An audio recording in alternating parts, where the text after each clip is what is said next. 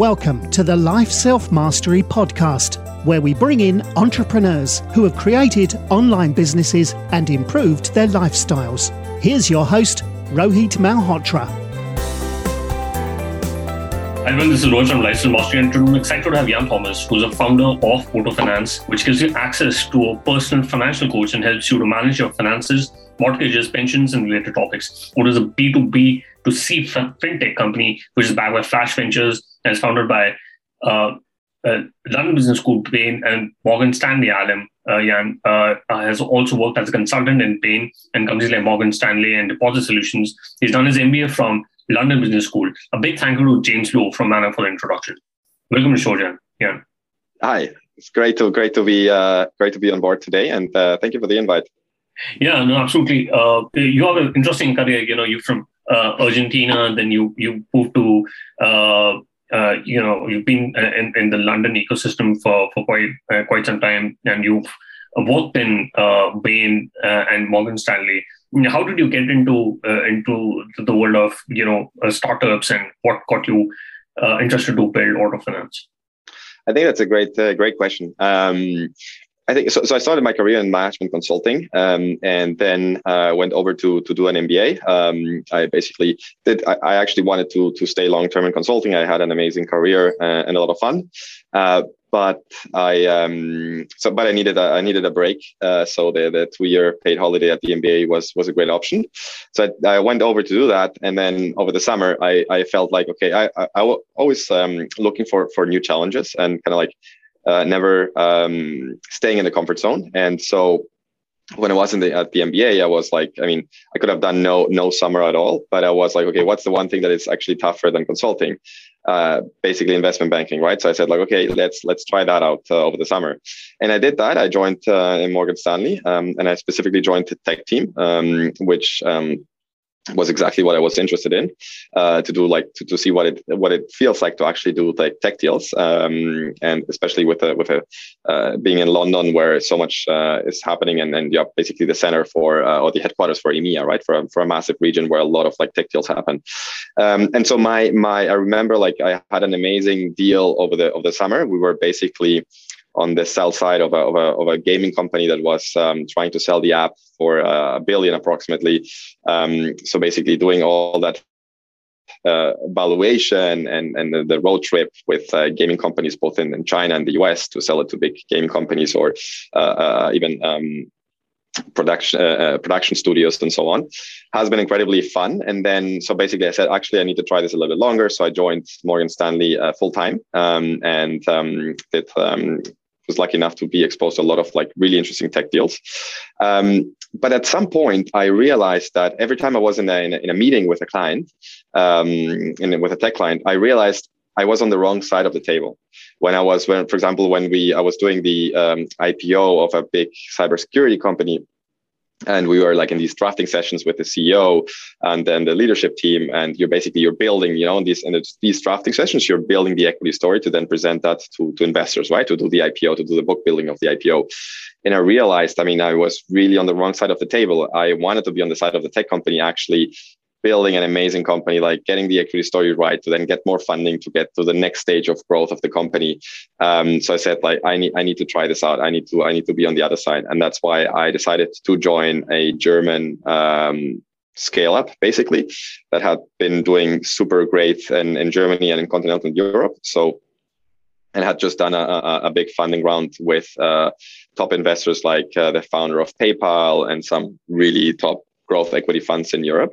Um, so I joined basically to to help uh, to build out the the businesses for the UK and Ireland, uh, the second biggest market in, in Europe after Germany, um, and that has been an incredible uh, incredible uh, journey uh, over the last couple of years in terms of really learning what it takes to, uh, to like help build it, like to help take a company from A to B.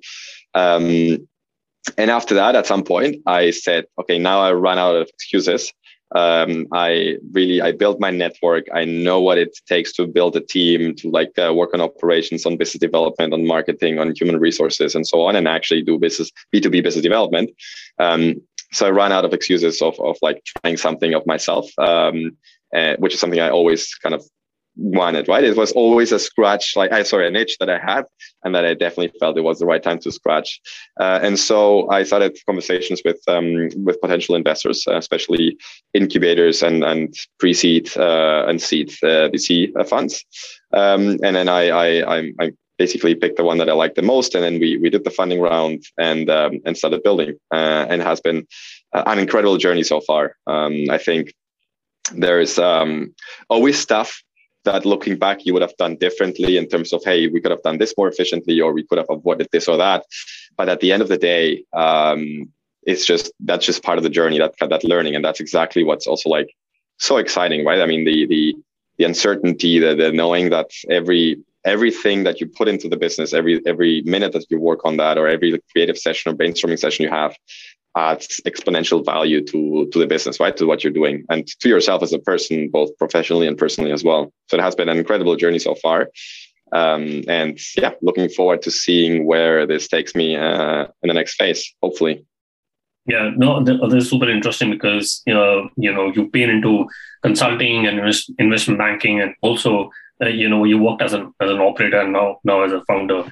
Uh, but um, do you think before you start a company should should one work as an operator or should one work in a in a large company or in, in a tech startup does does it really help and you know what was some of your uh, you know biggest takeaways from working uh, with deposit solutions I think it's a great question. I think it's definitely something that I would always encourage people to do if you're looking to start something from scratch. I think, especially if you come from a, a professional services background, um, where I mean, consulting, investment banking, and so on is very fancy, very formal, very, uh, I mean, amazing for the network and everything. But like, but you, you do you work with very very smart people um, that work really hard and very fast. And i think it's just not representative of the real world. I mean i always say that like people in in these kind of places are kind of like resources that you you don't need to motivate them every day. You, on the on contrary you need to like basically stop them and send them home uh, and then just get some sleep.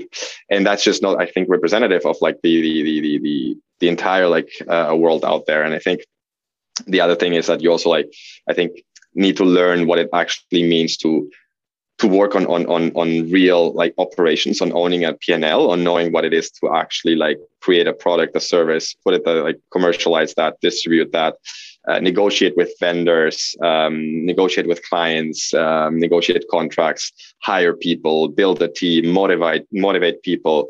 Um, i think like being in a in a in a in a in a, in, in a scale up or in a bigger tech company that has all these elements, I think is really helpful to to really get into the the, the how how a, a company functions, right, and what are all the different elements that you need for a company to function. Because the reality is, very early on, when you if, if you start something from scratch completely as a founder, I think uh, you have to do absolutely everything right? And and and there's nobody there to, to tell you oh this is what you should be doing. Or hey actually you missed this or that. And there's no structure. It's not like you pick up the phone and you call hr or you call it because your laptop broke or you have an issue with your phone or whatever your it setup. You're really really on your own. And i think that really requires a lot of uh, uh i think resilience and uh, energy uh, both i mean physically but also emotionally uh, i think it can be quite lonely initially um, and and i think like having that like backup or not backup but maybe like background where you say hey i i know what it like I worked in, in, in, in a good brand company. I have like, I have a network. I feel it gives you kind of like a little bit, I think like within all the uncertainty of, uh, of building a startup from scratch, I think that kind of um, previous experience really helps you to give you a bit of confidence credibility not only to yourself but also in front of investors in front of potential partners. Um, i think that is that is really important. Um, and it, it will just allow you to be more efficient and and i think uh, better at, um, at, at yeah at, at, building your own company. Having said that i also would don't think like if you feel i think like starting something from scratch is not for everybody. I think it is there's no right the way i always see these things there's no right or wrong in life right? I think like you just need to know what it who you are and what is important to you and, and what you have fun doing. Um, and because obviously starting something from scratch is, is, is, is, very intense. It's very stressful. It's a, it's a huge emotional roller coaster all the time. And, and that's just not for everybody, right? I mean, some people really thrive in that and really have fun doing that. And some people would really suffer through that, right? So I think like you need to know who you are uh, and if that fits kind of like your personality as well. Um, so my point is, I think like if you if you always felt that like itch of wanting to start something from scratch and be a founder, then I also think it doesn't make sense to spend like 10 years or 15 years in a, in a, in a, in a bigger company, a corporate or, or in consulting or investment banking before you actually try something, right? So I think like the bottom line for me to answer your question is it's, it's something in, in the middle. I think uh, it's always good to do some like uh, uh, experience in a bigger company, whether it's a tech scale up, whether it's a consulting or, or any professional services company. I think doing that at least a few years before you start something from scratch, I think is extremely powerful because it will give you a lot of network. It will like really like teach you how to work structure in a, in a very structured way. Um, and those are key, key elements um, for when you start a, a, a, a startup, right? Because there's as i said there's zero structure there's zero anything uh, when you start. So you have to basically impose all of that discipline all of that structure to yourself. And having previous experience in, in how to do that really really comes in handy. Yeah no absolutely. You put it right. There's no right or wrong answer. And it, it depends on the personality of a person. And uh, uh, and you know i'm coming back to auto finance. I wanted to understand how do you vet financial coaches? And uh, is it is it like a marketplace where uh, you know uh, you vet financial coaches and uh, and you connect them with employees? Um, so, sort of. So so basically um, what we what we what we do is is we onboard with uh, with an employer that is interested in offering financial health as an employee benefit to to its uh, employees. Um, and then basically what we do like in, in a very it's super interesting because we we onboard we then send an invitation to to the employees to the selected employees. Um, those employees basically do on, on get that invitation to onboard onto our customer uh, onto our uh, platform. Uh, we built a we, run them through kind of like uh, what we call a, a, very seamless and gamified onboarding uh, journey where we built a, a, a, financial and risk profile for these um, but more, more, more than anything else it's kind of like a, financial profile for for these um, for these employees. And on on uh, on on that basis we match them with a financial advisor, a financial coach, uh, that then basically we allow them via the platform to connect with, uh, to, to schedule a, uh, uh to book a session um, via Zoom, for example, with a financial coach. Um, then once they, they build that relationship you know, over our platform, they get a financial roadmap that is targeted at, at basically helping them reach their financial full potential, giving them the peace of mind that their financial lives, their personal balance sheets are completely taken, taken uh, um, uh, are, are under control and from a very holistic perspective right that basically it's not only it's it's it's having all your your bank accounts your trading accounts um, your insurance your pension everything really in in all your your assets or your liabilities everything in one place in real time. And we use open finance for that. Um, and then you add uh, a few layers of smart tech of ai to extract insights and recommendations from your personal financial profile. And you are paired with your own financial coach that basically will help you say actually look given your profile um, you should probably be doing this or that or there's this or that benefit that you're not taking advantage of um, and so on and so forth. But really kind of like if you take a step back it's kind of like being your financial doctor right? Like just making sure that you are doing everything you should be doing in your financial life that you are protected that you're uh, that you have everything in place that you need to basically enable the lifestyle that you want to live over the long term Correct. And uh, you know, I've been part of a travel marketplace called called OYO Rooms, and uh, I wanted to understand, you know, when it comes to supply and demand, you know, how did you solve the you know classic uh, chicken and egg problem when you're trying to? Uh, what did you uh, look at solving first? Uh, you know, getting employees on board first, or getting the financial coaches on on board first, and you know, how did you look at solving that problem first? Yeah, so so basically we we first started uh, it, it, always is kind of a chicken or an egg problem. Um, i think it's it always happens uh, when you start something from scratch. Um, but the way we started we started to i mean we, we, we did a lot of user research a lot of prototype building and prototype testing. Um, then we started onboarding um, like hiring and onboarding financial coaches um, and then doing like family and friends testing like so the coaches giving us and and our family and friends sessions and seeing how the onboarding works and everything Um, and only after that, basically, uh, we started onboarding real customers. Uh, so I think like um, the short answer would be, oh, first, first everything that basically the product needs to be a real product, right? Like uh, build a platform, um, everything from basically onboarding to like uh, integrate all third party integration, security, data, and so on. Uh, then bring on the financial coaches, link their calendars and everything to our platform. And then only when that is completely ready and tested, then you start uh, um, onboarding like real users. Because uh, the reality is also like with these kind of products, right? Like you you don't get many shots right to to to make them happy and to get them to test the product so um, if uh, you don't want to basically use your bullet if you're not completely ready to do that right? I think like that's something that's very important especially in b2b where uh, it's not like i can okay i can just burn all these these uh, bridges and then I'll, I'll, just like invest more in marketing and then just get more and more users because there's millions out there right? That doesn't apply to b2b right? I mean b2b it's a, it's a, it's a the sales cycle is much longer, way more awesome. effort, way more personalized, and hence uh, need to be way more structured and um, like thoughtful in terms of how you approach that. Mailman is a email assistant that shields you from unimportant emails, minimizing interruptions and making your days calmer and more productive. You can visit mailmanhq.com and use the code LSM, uh, which gives you the benefit of 15% off for the first year on the annual plan uh, which already has 20% discounted compared to the monthly plan. So you can visit mailmanhq.com and use the code LSM. Correct.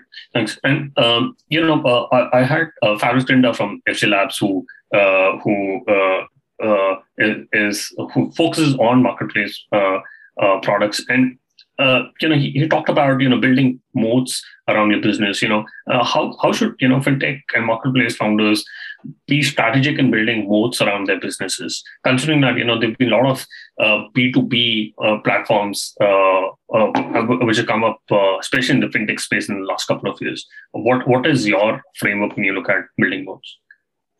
I think the, the way to, I completely agree that you should always think about like what is a sustainable competitive advantage um, that you're building and always have like that, that view like early on. And for us in fintech, it's first of all, that's why I want to go B2B and not B2B uh, and not B2C. I think I, I don't like business models where your growth is basically linked or immediately linked to your marketing spend. Um, I think that's that's very easy to compete with.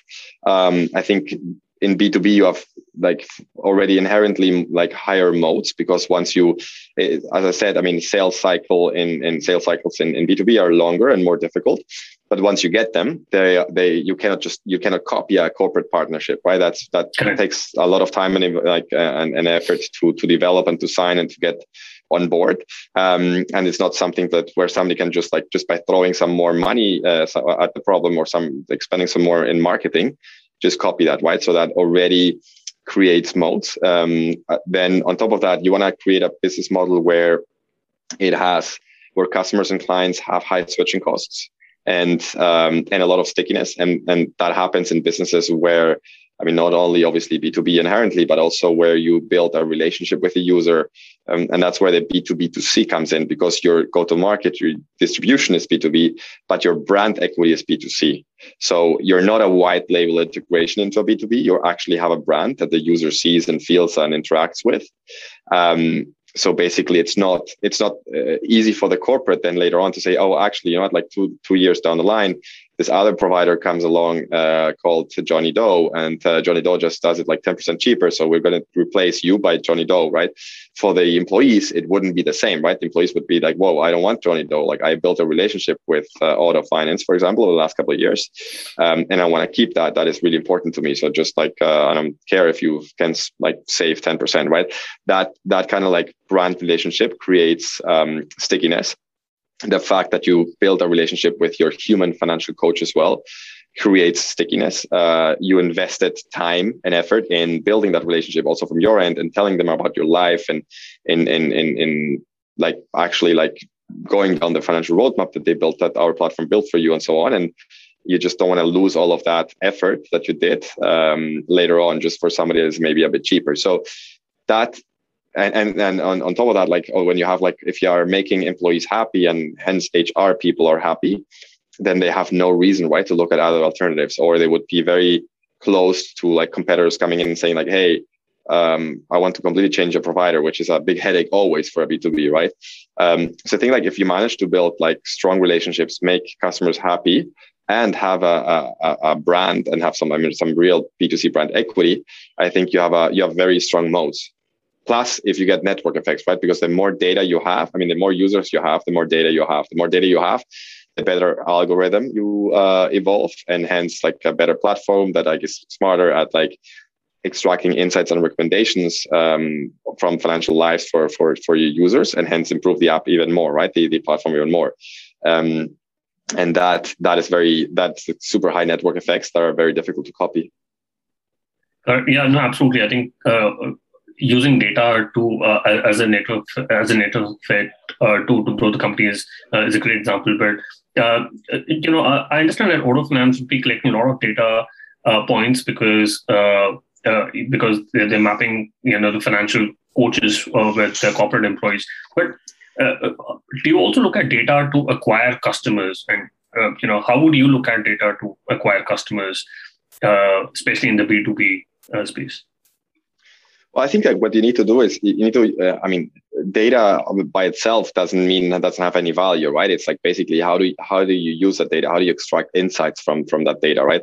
And I think the insights that you need to focus on is what as what are pain points? What are problems? Like you, at the end of the day, users or all of us, right? Like we care about stuff that solves uh, a pain point, that solves an issue, a problem, or anything in our in our lives, right? That's that's what we care about. So like I think the insights you need to focus on is is is this helping? Is this solving any pain point? Is this helping my uh, my customer, my employee in any way? Um, is it making their lives easier? Is it taking a load off? Is it giving them peace of mind? I think that's the kind of like data you want to or insight you want to extract from the data, right? Like understanding what are what is this uh, what what is this data saying in terms of pain points um, in terms of like potential solutions for these pain points? Um, i think that's that's how like the, the, the only way to use uh, smartly that data that you get right? And i think like also sometimes it's just people oh you, obviously you say okay data is a new oil and so just the more data the better and so on. But i think that's also like not universally true right? And you cannot just like get data for the sake of getting data right? I think that that's even um, that's even uh, basically shooting yourself in the foot, right? Because you're just going to get like way more stuff than you actually need. Um, and which, I mean, not only entails actual like risks in terms of like security breaches and so on and reputation, uh, but as also adds complexity to your business, right? So you need to like, I think, have an answer first uh, kind of approach where you say, okay, what are the questions I want to answer, right? And then, okay, what is the data that I absolutely need?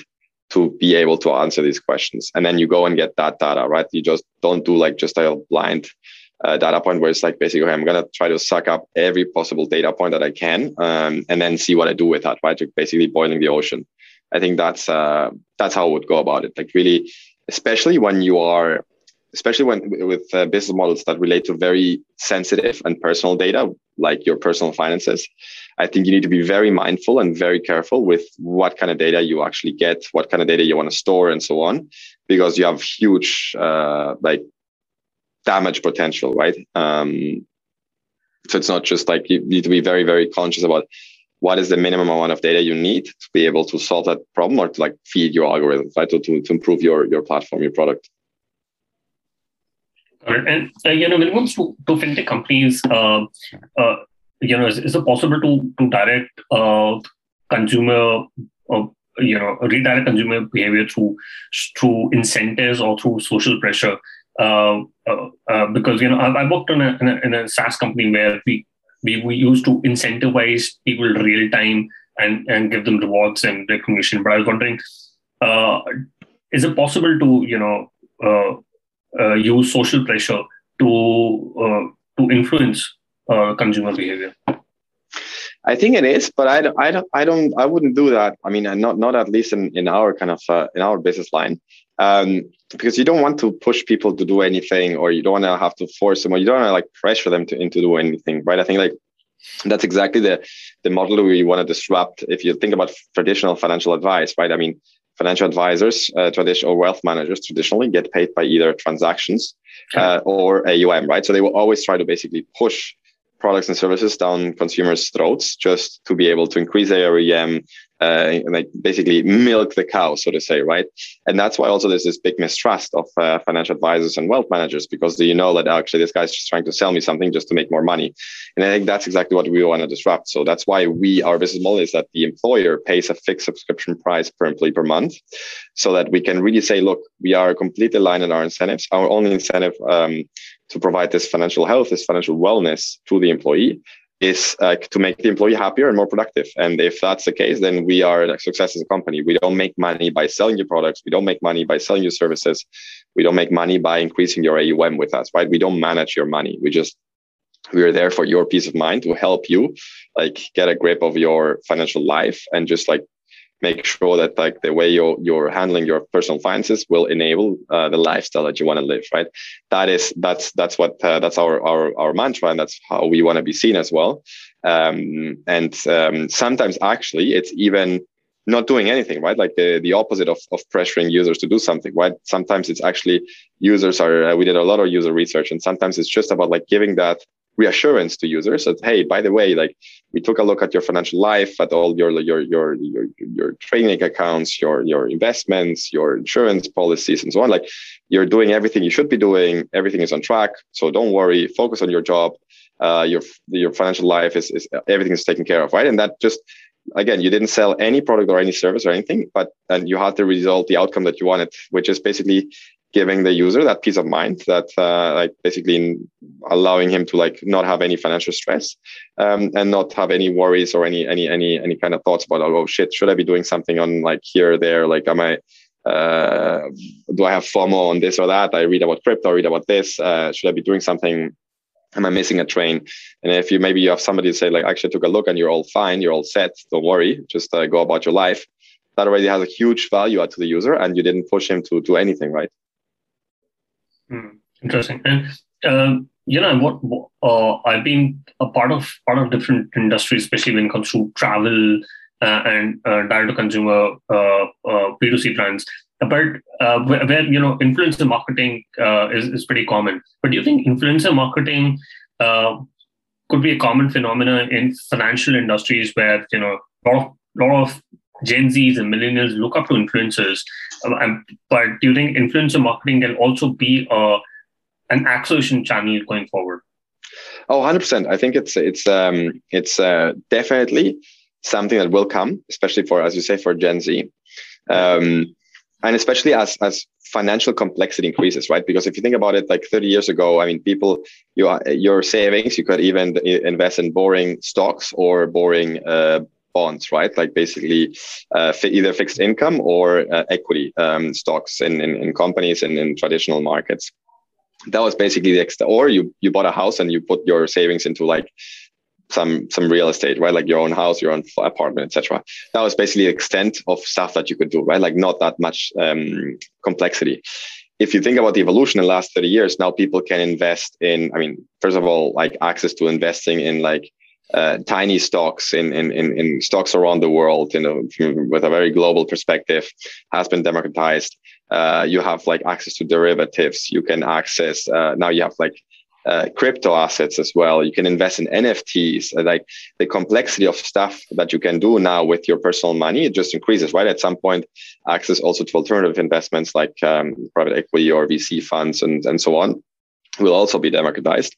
And I think the fact that like there's more and more stuff out there that you can do uh, will lead also that like you want to know like um, okay who should i like just listen to? Who should i follow in doing this? Because it's just basically too much for me to handle on my own right um, so you basically you'll pick somebody that you trust and then you start following that person and saying okay if this person um, that basically i trust and has my a profile like mine and has like goals like mine etc if he's doing this or that, then like it makes sense for me as well, right? So I just I, I copy either their trading strategies or I, I, I follow their recommendations and so on. Today I have an interesting stat for you to denote that the founder of Beautiful Lives increased the social media presence by 10x. They managed to publish consistently and effortlessly using a robust social media management tool called Social Pilot. Social Pilot is a cost-effective social media tool that helps businesses scale their social media marketing efforts. Use lifestylemastering.com slash social pilot to get a 14 day free trial. you know, uh, while we're talking about Gen Zs and, and millennials, I want to understand uh, how do they plan to, you know, spend, uh, save, and invest money? Or do we get some insights uh, from uh, from this particular generation, especially the Gen Zs, uh, because they're going to come into the workforce and be the next future leaders? How do they look at money and investing? That's a very interesting question, and, and given the user research we did, I think what is more and more the case first of all people like generally especially gen z and millennials like everybody wants to retire uh, earlier. Um, so or, or, at the very least like i think what's what's valued a lot by these users is or by this uh, segment uh, is optionality. And it's not necessarily wanting to retire earlier it's having the option uh, and the freedom to do so. Um, especially as as Gen Z uh, uh, uh, employees, like uh, switch around companies way more, uh, really really appreciate or value the flexibility and being able to remote work, being able to uh, take a month off, maybe leave of absence to go travel for two months to focus on on my family, on on on my personal project, and and and and so on and so forth. I think. Um, the Gen Z really values that flexibility, and hence, I mean, as, as I was saying before, right, that's where we come in as well in terms of like uh, your, your personal finances or your personal financial life should be an enabler of that lifestyle that you want to live, right? Uh, whether that's retiring earlier, whether that's working 80% in terms of, uh, or instead of working 100%, I think uh, uh, the, the, what, what Gen Z uh, uh, people want is, is, is, is that, right? Is it's basically, okay, is my financial life going to enable me to live the life I want to live? Or will I have to work like nine to five uh, until I'm 65 and able to retire uh, and uh, only have like a couple of weeks holiday per, per year that I, that I'm entitled to given my company and so on. So I think the way I see it is, is what, what is really important for these users is, is flexibility um, and having like that, the, I mean, knowing that their financial lives are basically on the right track and that are that they're doing everything they should be doing to basically enable that lifestyle that they want to live in the future. I think that is the key. That is the key. That that is a key point. Um, and, and and kind of like living less uh, on the day to day. And yeah, no, absolutely. It's very interesting how how the uh, the Gen Z generation you know behaves, and you know as you rightly pointed out, they, they look at optionality and freedom. Uh, you know when it comes to uh, I want to talk about metrics. You know, uh, do you look at GMV as a, as a, as a sole metric, or do you do you uh, you, you, know look at other metrics which which help you measure yourself uh, against other competitors? No i think i mean gmv obviously makes a lot of sense as a kpi but in other businesses right? Not in our business uh, especially not in fintech. Generally in fintech you either have transaction costs that are your revenue stream or you have um, basically basis points on aum um, so you either like charge per transaction you charge per aum um, but or you charge a subscri- subscription to access a, a, service like in a kind of like unlimited way. Um, so i think like that's that's how you uh, that's the, the metrics that we look at. I think like uh, one is is is uptake and penetration because obviously especially if you are in b2b um, and offering something to employees uh, like 100% penetration doesn't exist right? So like not you will not given that you are when you sign a, a deal with a corporate and then you give access to something to their entire employee base there an employee base is always by definition very diverse, right? Different seniority, different backgrounds, maybe even different locations and so on. So it's very difficult. Like it's very difficult that you have one product that like absolutely fits everybody's needs within a company, right? Because again, by definition, the employee base will be so diverse. Um, and hence penetration is very important, right? Because if you, even if you manage to sell something to a corporate uh, in, uh, with, a with a complex B2B sales cycle. Uh, but then you only have like you could be like maybe the best uh, uh, B2B business development guy ever. But then if you have 10% or lower penetration, then obviously within the workforce, then you're not relevant uh, at all, right? And then at some point the corporate will say, actually, like, um, all great, but like, why should I continue to pay you if so few users or so few employees of mine actually want to use this? So I think when you do the, in these kind of like uh, um, businesses, you have kind of like two like KPIs are very important, not only in terms of like the the, the sales that you, the corporate sales that you do and B two B business development, but then you have like kind of like two sales uh, um, cycle, right? Because you have first you need to sell the uh, and and sign the contract and the deal with the corporate, but then you also actually need to sell it uh, uh, sell it without actually having to like ask money for it, but like you need to sell it also to the user, right? To the end user. Um, and I think in businesses, I think GMV is not relevant in businesses where you have basically a where it's a different person that pays you than the person that actually uses the product, right? Because in, in this in this in the B2B space, basically the B2B, the business is paying you, but the, the the the the end user is actually using the product, right? So you need to like create something that is super relevant for them to actually engage and want to use the platform um, and create enough value to them so that they in turn tell the corporate, the HR, hey, actually this app is amazing. This platform is amazing. It's adding a lot of my value. So uh, definitely i want more i want more of this not less. And then you then in turn that makes a corporate uh, or that, that, that like increases the willingness to pay uh, of the corporate for for the solution right? So i think for us metrics is penetration is um, so, so penetration um, user engagement like uh, MAUs, monthly active users, and so on.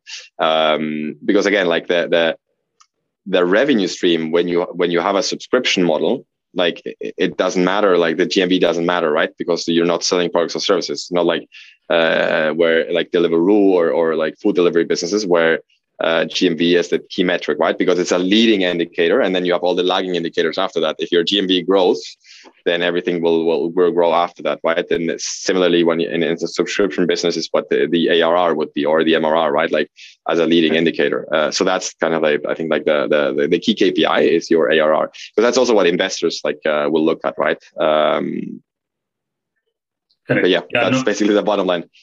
Yeah, no, absolutely. I think it's it's more mostly for for marketplaces where they look at GMV, but uh, yeah, absolutely right. Penetration and MAUs is what you would look at, and um, uh, you, you, know you you uh, you backed by Flash Ventures, uh, and you you had other uh, investors who joined you. How did you make a like you mentioned uh, in the in, initially that you you spoke to a lot of investors and you decided on you know you want to onboard and work alongside uh, these investors? How did you select the investors that you finally, uh, uh, you know, got them on board? In terms of just to understand the question correctly, you mean in terms of how, how do you sell to investors or how do you work together with investors? Yeah, I mean, uh, how did you choose uh, to have those investors on board? Oh, so I, that's a great question. I think for me that was really really important. So I really took my time. I spent uh, a few months working together with investors on on on the idea, on the scoping, on the market research, the due diligence, and so on, to also see how it is to work with them. Because for me, I think like when you were really early stage, uh, your investors are key, right? Because you know you like probably even ma- just the money is not is even I, I, think like not even the, the most important thing they give you right?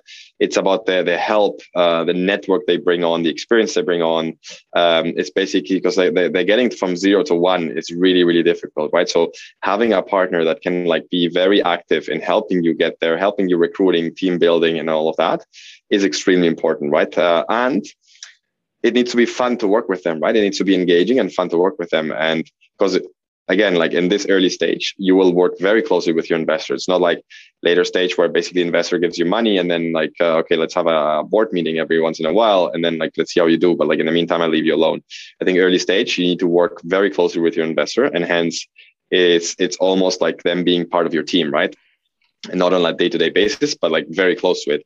And hence the, the, I think the human value, the, the, the, the, fun element of it, of working with these guys, respecting them, admiring them as well, and them adding value on your day to day with like experience in operations, experience in, in team building, uh, experience with like, or like giving you access to their network. That is absolutely critical, right? Like much more than just giving you money. Um, and I think that's something that I, I really put a lot of, uh, of value on because um, it, it, can make all the difference. Um, like just giving you money. I mean, maybe you, you, yeah you, you spend the money in, in, in, not the best possible way and then like you don't manage to actually raise more in, in seed or, or series a um, i think the, the biggest help they can give you is, is in everything else that comes uh, other than the money yeah, no, absolutely, uh, absolutely right. Especially in early stage, uh, becomes very important for the investors to to guide you. And you know, I quickly want to do the top three. What's your favorite business book? My favorite business book. Uh, actually, that's a great question. Um, the one I, I, I recently read, I think it was, I, I really liked Zero to One um, okay. from Peter Thiel. It's a, it's a good one. It, especially, I don't like long ones. So, because especially when you're starting something, right? Like you're so busy and your days are so long that you just don't have the time to read a 400 page book. uh, you need like very short and, and crisp and stuff that goes to the point. So I think like I like that book because it really, I mean, it's relevant to my stage, zero to one by definition. Um, and also like written by uh, somebody that actually knows what it takes to do zero to one. Um, and then there was I forgot like there was this other one that I actually really liked and I forgot now the name. Um, but um, but I really liked it as well. But it, again, it's I think like it's it's it's um, short books written by successful entrepreneurs that really like go like really straight to the bone of, of, of what matters and, and what doesn't matter. Um, I think that's super important. The actually and another book like and it has it's not not so related to to to actually like venture building, but I think like it's definitely like around the corner. Um, and it's a, it's a it's a great book. I mean, the, the name is is a bit weird. Um, it's called The Subtle Art of Not Giving a Fuck.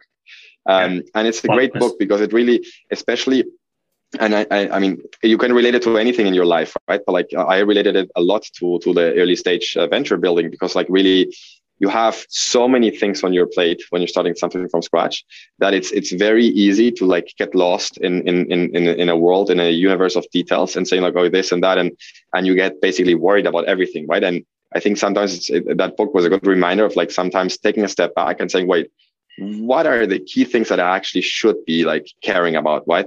Like, okay, these are the three elements, and the, the rest I can like, I shouldn't be giving like uh, a fuck about this, uh, like the book says. And I think that's sometimes a very good reminder because again, I think like in early stage uh, uh, venture building, you have so many factors, so many variables, so many elements to worry about that if you worry about all of them, you're not you're just gonna be paralyzed. Like you're not gonna make any progress. So being able to like see through like the, the that forest right and see okay what are the trees that i actually need to care about and spend like energy on is absolutely key yeah no absolutely. We'll put that uh, the, uh, the the books on the on the show notes. And you know if you could go back in time when you started uh, building auto finance what is the one thing you would have focused on or done anything differently?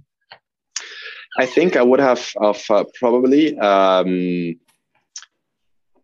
I, I, I think I would have probably spent a bit more time on um, on user research before building.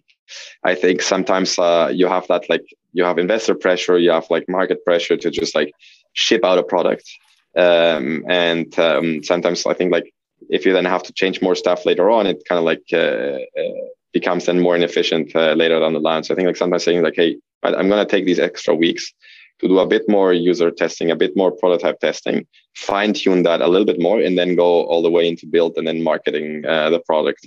Um, I think uh, it's just really being like sometimes knowing when to say no uh, and push back to investors and to, to everybody else who's pushing you to go faster and to like just uh, ship something to the market. I think that is something where I probably would have said like, okay, wait, like actually uh, we could have avoided these like two, three iterations once something is already built uh, and the prototype phase. And in the prototype phase, everything is easier to like correct and iterate on than when you actually have already like a real product that is built.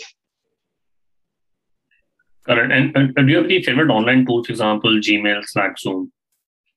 I think Slack is my favorite one. I think if I think about it, Slack is the first thing I look at in the morning, and it's the last thing I look at in the evening because it's uh, like wrapping up with a team, uh, seeing what like what's I also like having it integrated with my calendar. So I see in the morning, uh, I actually see on Slack what my what meetings I have that day, uh, and the notifications I get. I see like who's who needs something from from my team, and same in the evening, right, for the wrap ups and so on. So I think that is uh, yeah, that's that's the tool I like the most. Sorry, we'll put that in the show notes. Um, yeah, yeah. And what is the best way people can reach out to you and know more about auto finance? Uh, basically, they can write to me uh, on jan.thomas at autofinance.io uh, or reach out to me on LinkedIn as well. Uh, I'm, I'm quite active there. Got. We'll put down the show notes. Uh, Jan, thank you so much for taking your time and speaking to us. I really enjoyed my conversation with you. Likewise, was a, was was a very fun conversation, and happy to to always uh, uh, help. Any, I, I used a lot like networking and speaking to people before uh, building a venture, and I think that that always helps. So very happy to do that for other people as well. Thank you. Cool. Have a great day as well. Thanks for listening to the Life Self Mastery podcast, where we teach you how to start and grow your online business. For more information, visit Rohit's blog at www.lifeselfmastery.com.